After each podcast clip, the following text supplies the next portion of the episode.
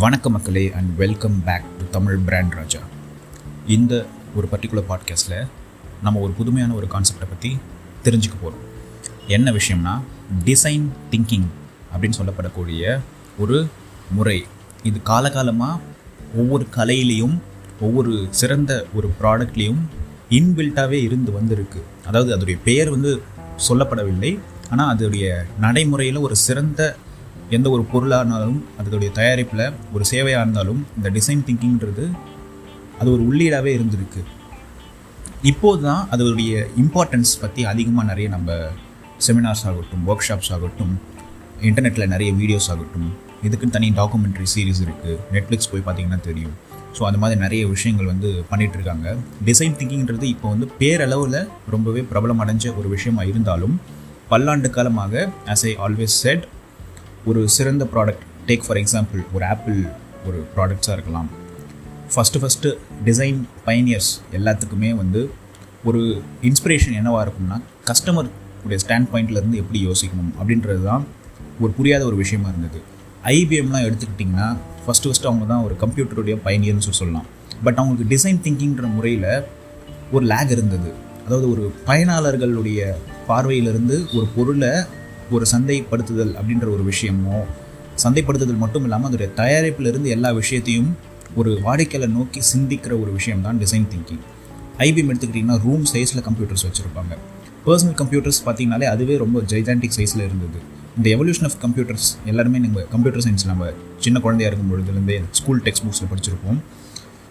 அது மட்டும் இல்லாமல் கம்ப்யூட்டர் சயின்ஸ் இன்ஜினியர்ஸ் நிறைய பேர் இதை கேட்டுட்ருப்பீங்க உங்கள் எல்லாருக்குமே தெரிஞ்சது வந்து எப்படி ஒரு சிலிக்கானுடைய முன்னேற்றம் வர வர நம்மளுடைய சைஸ் ஆஃப் கம்ப்யூட்டர்ஸ் வந்து சின்னதாகிட்டே போச்சு அப்படின்னு சொல்லிட்டு. அதுலேயும் இதே நிறுவனங்கள் தான் போட்டியில் இருக்குது ஐபிஎம் அப்பயும் இருந்தது இப்பயும் இருக்குது ஃப்யூச்சர்லையும் இருக்க போகுது.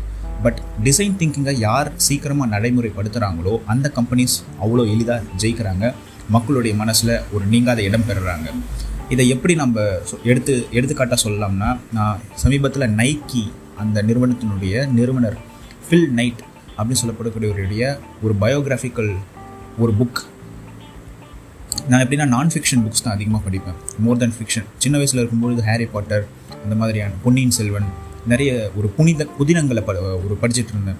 I mean fiction creative stories imagination because I want to escape from the reality around me so ஒரு மேஜிக்கலான ஒரு ரியலிசம் உள்ள ஒரு உலகத்தில் நம்ம போயிட்டு சஞ்சரிக்கணும் அப்படின்ற ஒரு ஆசையில் வந்து ஃபிக்ஷன் அதிகமாக படிச்சுட்டு இருந்தேன்.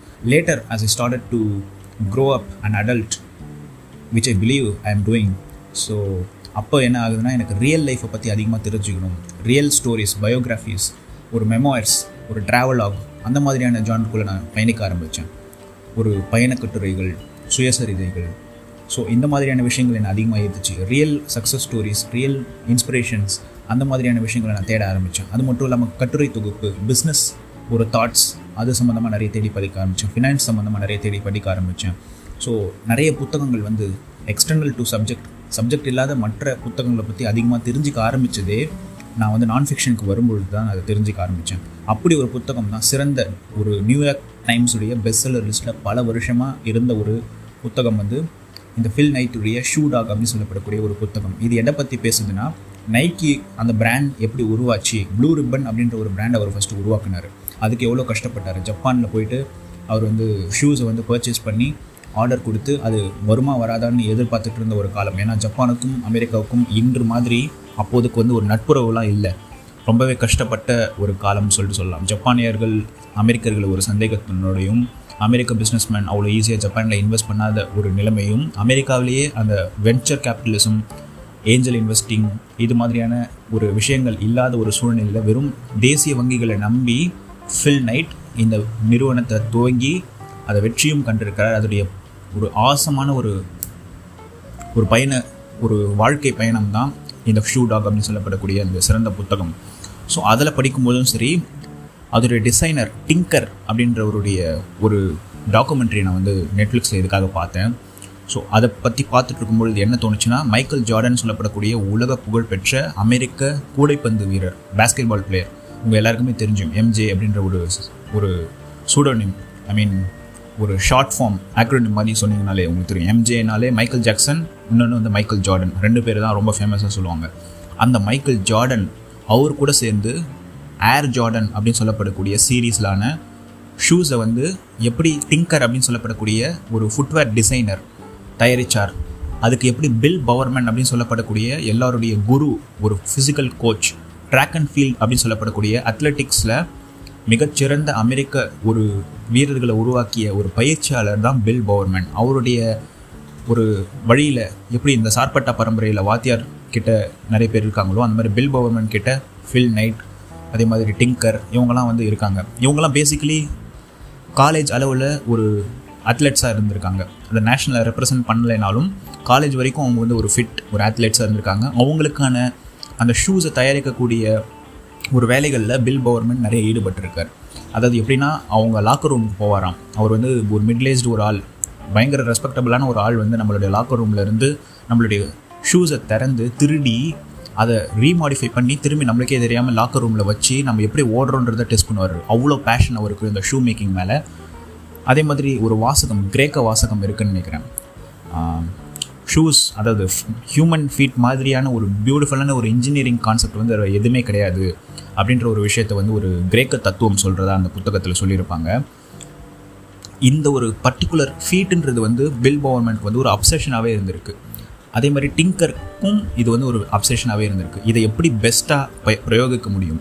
ஆதி காலத்தில் வெறும் ஒரு ஷூஸ் ஷூ அல்லது செப்பல் இல்லாத கா காலை கொண்டே மனுஷன் வேட்டையாடினான். நிறைய விஷயங்கள் பண்ணான். ஓடினான் ஆடினான்.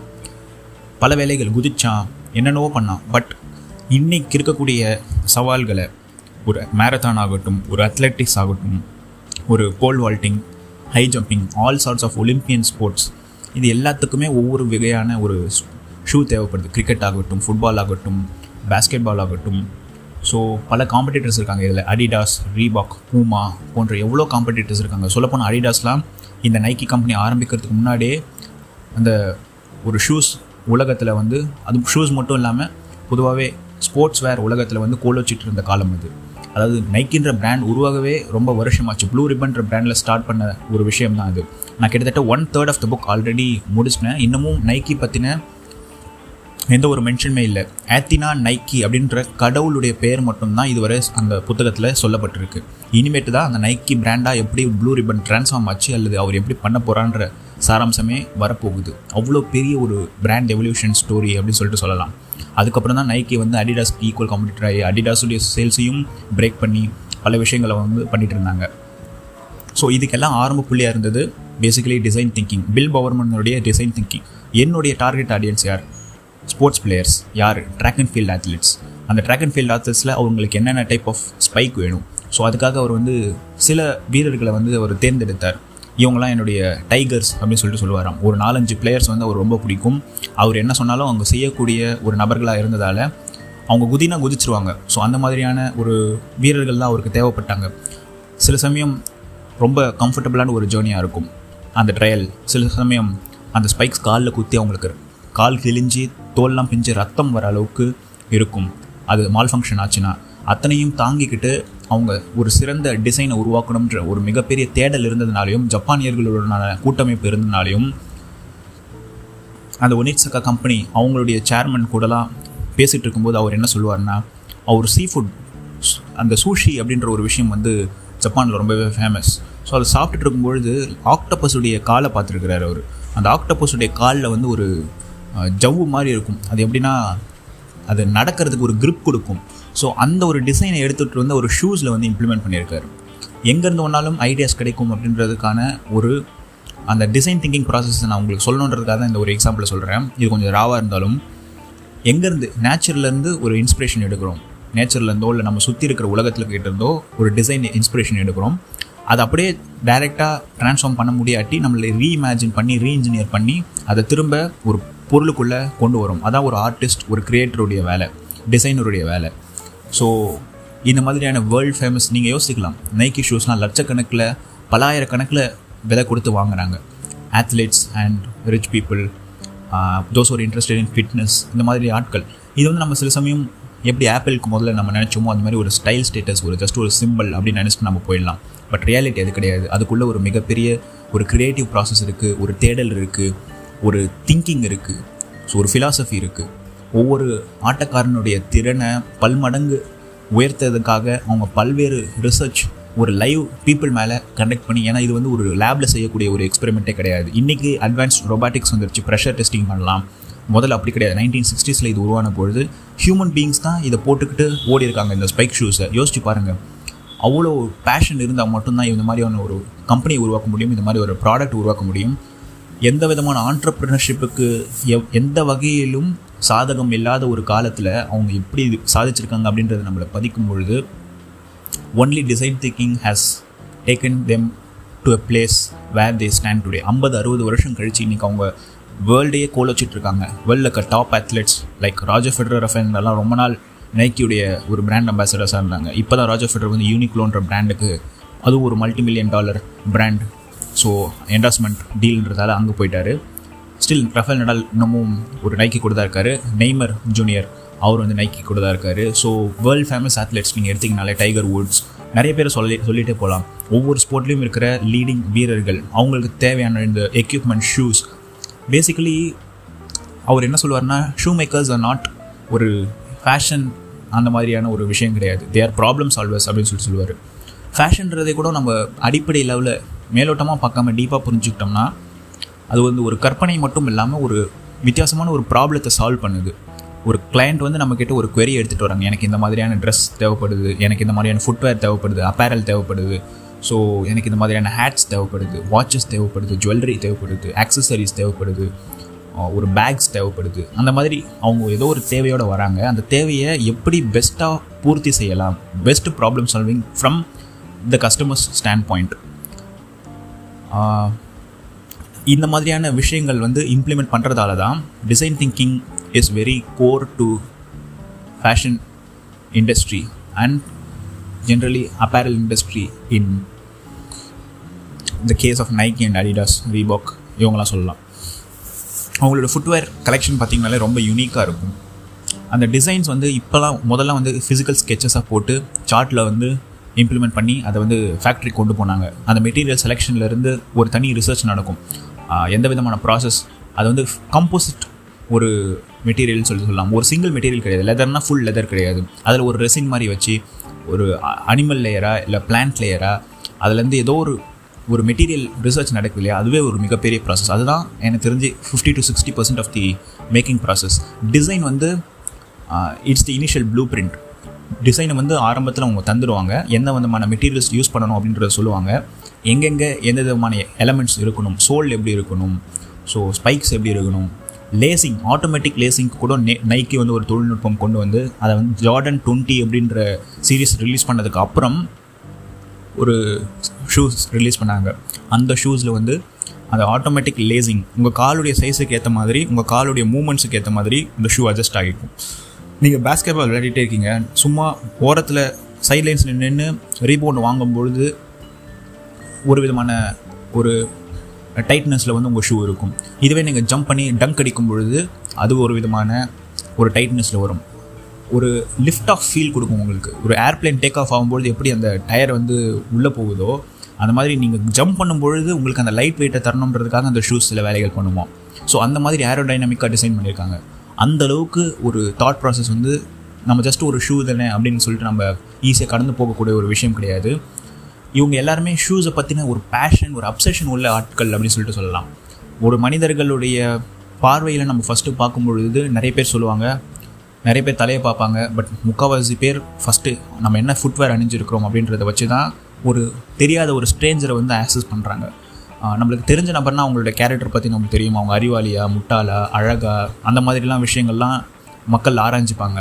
பட் ஃபஸ்ட்டு ஃபஸ்ட்டு ஒரு நபரை பார்க்குறோம் ஒரு பிஸ்னஸ் மீட்டிங் போகிறோம் இல்லை ஒரு ஸ்போர்ட்ஸ் ஈவெண்ட்டில் கலந்துக்கிறோம்னா ஃபஸ்ட்டு நம்மளுடைய ஃபுட்வேரை தான் பார்த்து ஒரு ஆக்சஸ் பண்ணுறாங்க ஸோ அந்த ஃபுட்வேர் வந்து எப்படி உருவாகுது? அதுக்கு பின்னாடி இருக்க வரலாறு அதுக்கு பின்னாடி இருக்க மெட்டீரியல்ஸ் அதுக்கு பின்னாடி இருக்க ஒவ்வொரு ஸ்டோரி இந்த மாதிரியான பல்வேறு விஷயங்களை அடக்கின ஒரு விஷயம் தான் design thinking so design thinking is the core of all great companies like Coca Cola Nike Apple எல்லாமே சொல்லலாம்.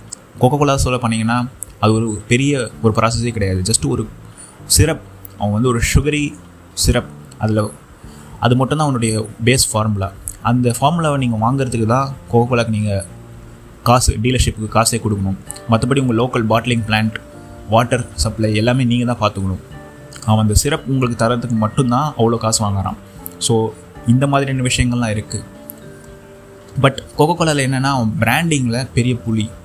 எங்கே போனாலும் ஒரு சின்ன குக்கிராமத்தில் போனீங்கனாலும் ஒரு கொக்கோ கோலா ஃப்ரிட்ஜை நீங்கள் பார்க்கலாம். ஒரு பெட்டி கடையில் போனீங்கன்னா கூட அந்த ட்ரேயில் ஏதோ ஒரு கொக்கோ கோலா பாட்டில் இருக்கும். இல்லை கொக்கோ கோலா சம்மந்தப்பட்ட பிராண்டுகளுடைய பாட்டில்ஸ் இருக்கும். நம்ம ஊரான காலிமார்க்குடைய ஒரு பிராண்ட் அனாலிசிஸ் பற்றி நம்ம தனி ஒரு பாட்காஸ்ட்டில் நம்ம பார்ப்போம். அது இன்னொரு பாட்காஸ்ட்டில் கண்டிப்பாக செய்வோம். ஏன்னா பொவன்டோ எனக்கு அந்த காலிமார்க்குடைய அந்த சோடா ரொம்ப பிடிக்கும். பன்னீர் சோடா. ஸோ நிறைய விஷயங்கள் வந்து எனக்கு ரொம்ப ஈர்த்துச்சு அப்படின்னு சொல்லிட்டு சொல்லலாம். ஸோ அவங்கள சவுத் சைடில் ரொம்பவே ஒரு மிகப்பெரிய மார்க்கெட் வச்சுருக்கிற ஒரு பிராண்ட் தான் காலி மார்க் அவங்க எப்படி நம்ம ரசனைகளுக்கு ஏற்ற மாதிரி அவங்க வந்து தன்னுடைய அந்த பெவரேஜஸ் தராங்க அப்படின்றதே ஒரு யூனிக்கான ஒரு ஸ்டோரி கேரளா சைட்லேயும் சரி அவங்களுடைய இந்த சவுத் சைடில் அவங்களுடைய ஜென்ரலி அவங்களுடைய ஒரு ப்ரெசன்ஸ் அதிகமாக இருக்குன்னு சொல்லலாம். But other than that worldwide எப்படி இந்த கொக்கோ கோலா பெப்சிலாம் வந்தாங்கன்றது இன்னொரு தனி ஸ்டோரி இவங்க பின்னாடி இந்த வாட்டர் ரிசோர்ஸஸ் அதிகமாக எடுத்துக்கிறாங்க.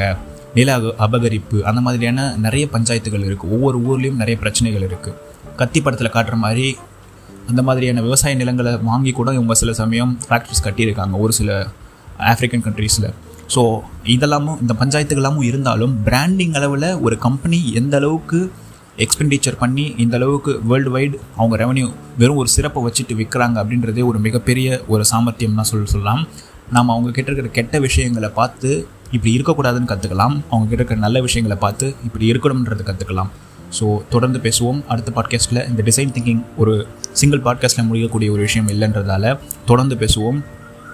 இன்னும் சொல்லப்போனால் ஒரு ஆர்டிஸ்ட் நியூயார்க்கர் மேகசினுடைய ஒரு cover pages front and back design செய்யக்கூடிய ஒரு கிறிஸ்டோஃப் நீமன் அப்படின்னு சொல்லப்படக்கூடிய ஒரு டிசைனருடைய ஒரு ஸ்டோரியும் நான் வந்து பார்த்தேன். அதுவும் ரொம்ப இன்ஸ்பிரேஷனலாக இருந்தது. அவர் எப்படின்னா அப்ட்ராக்டான விஷயங்களை எடுத்து அதை வேறு வகையில் யோசிக்கிறார். உதாரணத்துக்கு நம்ம ஊரில் கிரஃபிட்டி இந்த எம்ஆர்டிஎஸ் சென்னை எம்ஆர்டிஎஸ் ஸ்டேஷனில் பார்த்தீங்கன்னா இந்த கிரஃபிட்டியில் வரைஞ்சி வச்சுருப்பாங்க. அந்த கிரஃபிட்டியை கிறிஸ்டோஃப் நேமன் பார்த்தாருன்னா அவர் அதை லைட்டாக ஒரு மாடிஃபை பண்ணுவார். ஆனால் அந்த மாடிஃபை பண்ணதுக்கப்புறம் பார்த்தீங்கன்னா அது வேறு ஒரு மீனிங் நம்மளுக்கு கொடுக்கும்.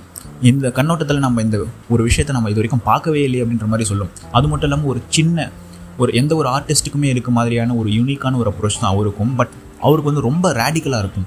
சொல்ல போனீங்கன்னா கம்ப்ளீட்டாக ட்ரான்ஸ்ஃபார்ம் பண்ணிடுவார். ஜஸ்ட் ஒரு ஜன்னல் அவர்கிட்ட கொடுத்தீங்கன்னா ஒரு வேறு மாதிரி மாற்றிடுவார் ஒரு டோரை அவர்கிட்ட கொடுத்தீங்கன்னா ஒரு வேறு மாதிரி அதை ஒரு கலைநயமிக்க ஒரு பொருளாக மாற்றிடுவார் இன்றைக்கும் ஐபேட் அந்த பென்சில் ஆப்பிள் பென்சிலாக வந்துட்டுனாலும் ஃபிசிக்கல் ஸ்கெட்சும் போடுறாரு. அதே மாதிரி அதை டிஜிட்டலாக கொண்டு போகிறதுக்கு அந்த ஆப்பிள் அடோப் சாஃப்ட்வேர்ஸும் யூஸ் பண்ணுறாரு ஆனால் அவருடைய பேசிக் தாட் ப்ராசஸ் வந்து சேஞ்ச் ஆகவே இல்லை. அந்த யூனிக்கான பெர்ஸ்பெக்டிவ் வந்து சேஞ்ச் ஆகவே இல்லை. அந்த டிசைன் திங்கிங் சேஞ்ச் ஆகவே இல்லை. ஸோ இதை பற்றி பேசுகிறதுக்கு நிறைய விஷயங்களுக்கு தலை கண்டிப்பாக நம்ம பேசிகிட்டே இருக்கலாம். ஒரே எபிசோடில் பேசி முடிக்க முடியாதுன்றதால ஷார்ட் அண்ட் ஸ்வீட்டாக இந்த எபிசோடை இந்த ஒரு கான்டெக்ட்ஸில் ஒரு தருணத்தில் முடிச்சுக்கிறோம். அடுத்த பாட்காஸ்ட் எபிசோடில் உங்களை எல்லாம் சந்திக்கும் வரை உங்களிடமிருந்து விடைபெறுவது உங்களின் Tamil brand Raja. Please do subscribe to this podcast channel if you haven't done it பாருங்கும் Tamil பேசுவோம். உங்களின் சக்தி மகிழ்ச்சி மீண்டும் சந்திப்போம். Please do stay safe and vaccinate yourself and your loved ones உங்களுடைய ஒரு கண்ணோட்டத்துக்காக எடுத்துகிட்டு வரேன். நான் என்னுடைய செகண்ட் டோஸ் வேக்சின் கோவிஷீல்டு போட்டு போட்டு முடிச்சிட்டேன். ஒரு டூ டேஸ் பேக் தான். ஸோ என்னுடைய dosage I'm fully vaccinated now so I can apply for visas and stuff if that is the case vaccination passport இருந்துச்சுன்னா தான் ஃப்யூச்சரில் வீசா கிடைக்கும்ன்ற ஒரு நடைமுறை கூட வரலாம். ஸோ அந்த மாதிரியான ஒரு விஷயத்தில் உங்களுக்கு இது ஹெல்ப் பண்ணும். இம்யூனிட்டி பூஸ்டராகவும் இருக்கும். வேக்சின் போட்டால் கரோனா வராதா? இதெல்லாம் ஒரு விஷயம் அப்படின்னு சொல்லிட்டு நிறைய பேர் கேட்கலாம். வேக்சின் போட்டாலும் கரோனா வரதுக்கான வாய்ப்பு இருக்குது பட் டேஞ்சர் கிடையாது. ஜஸ்ட் ஒரு நார்மல் ஃபீவர் மாதிரி வந்துட்டு போயிடும். எப்படி? முன்ன காலத்து டிசீசஸ் உயிரை பாதிக்கிற மாதிரி இருந்தது. இப்போ ஜஸ்ட் அதுவும் இன்னொரு ஒரு காய்ச்சல் மாதிரி ஆகிடுச்சோ சொல்லப்போனால் இன்றைக்கி நம்மளுக்கு வர காய்ச்சல் சளி காய்ச்சல் வந்து ஒன்ஸ் ஸ்பானிஷ் ஃப்ளூன்னு அழைக்கப்பட்ட வேர்ல்ட் பேண்டமிக் பட் தடுப்பூசியின் காரணமாக இன்றைக்கி அது வந்து ஒரு சாதாரண ஒரு சளி காய்ச்சலாக மாறிடுச்சு. நாளைக்கு கருணாவும் அதே மாதிரியான ஒரு நிலைக்கு தள்ளப்படும். மாஸ் வேக்சினேஷன் நடந்தால் மட்டும்தான் இது முடியும். எளிமையான மக்கள் காப்பாற்றப்பட வேண்டும் என்றால் நீங்கள் எவ்வளோ ஸ்ட்ராங்காக இருந்தாலும் உங்களை சுற்றி இருக்கிறவங்களுக்கு பாதிக்கக்கூடாதுன்னா நீங்கள் வேக்சின் போடணும். டபுள் டோஸஸும் போடணும். சிங்கிள் டோஸ் போட்டு விட்டுறக்கூடாது நிறைய பேர் சிங்கிள் டோஸே ஃபஸ்ட்டு டோஸே போடாமல் இருக்காங்க. நிறைய மக்களை பார்க்கக்கூடிய நபர்களே ஃபஸ்ட்டு டோஸே போடாமல் இருக்காங்க. அதுதான் ஒரு கவலைக்குரிய ஒரு விஷயமாகவும் இருக்குது அதை தவிர்க்கணும்னா நீங்கள் தயவு செஞ்சு please do vaccinate yourself and stay safe protect the people around you இதை சொல்லிக்கிட்டு இந்த பாட்காஸ்ட் எபிசோடை கன்க்ளூட் பண்ணிக்கிறோம். மகிழ்ச்சி. மீண்டும் சந்திப்போம்.